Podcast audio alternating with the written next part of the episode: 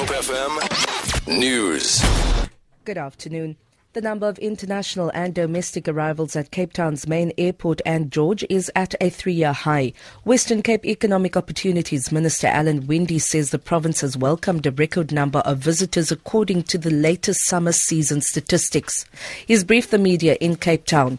Winde says the tourism sector has outperformed many others in the province. Table Mountain National Park and the V&A waterfront continue to be popular amongst tourists.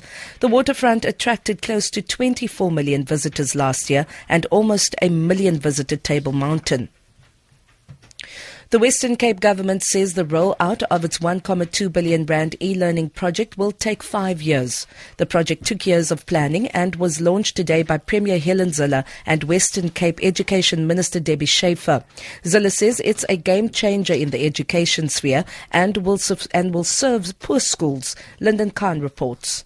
The project includes the refresh of existing computer laboratories, the expansion of online resources, and the linking of schools through a high-speed real-time network.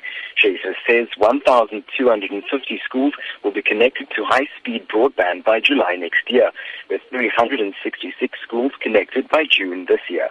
Teachers will also be trained to use this new technology. More than 3,300 classrooms across 248 schools will be converted into smart classrooms, comprising of mobile technology and other essential teaching tools. Lyndon Khan, SABC News, Cape Town.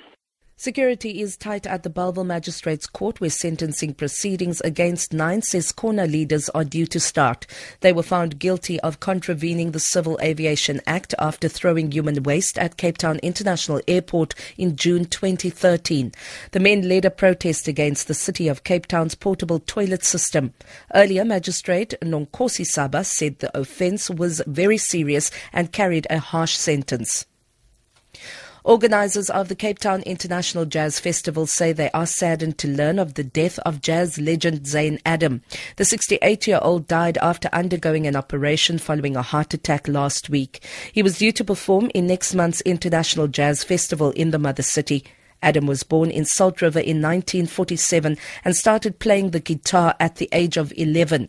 He will be buried according to Muslim rites this afternoon. Jazz Festival Director Rashid Lombard. Really, in his own style of being a vocalist, has put Cape Town on the national and international music scene. It's also sad that he's just now part of forming Pacific Express again, who's a very iconic Cape Town band. And they were to perform with P.P. Arnold show.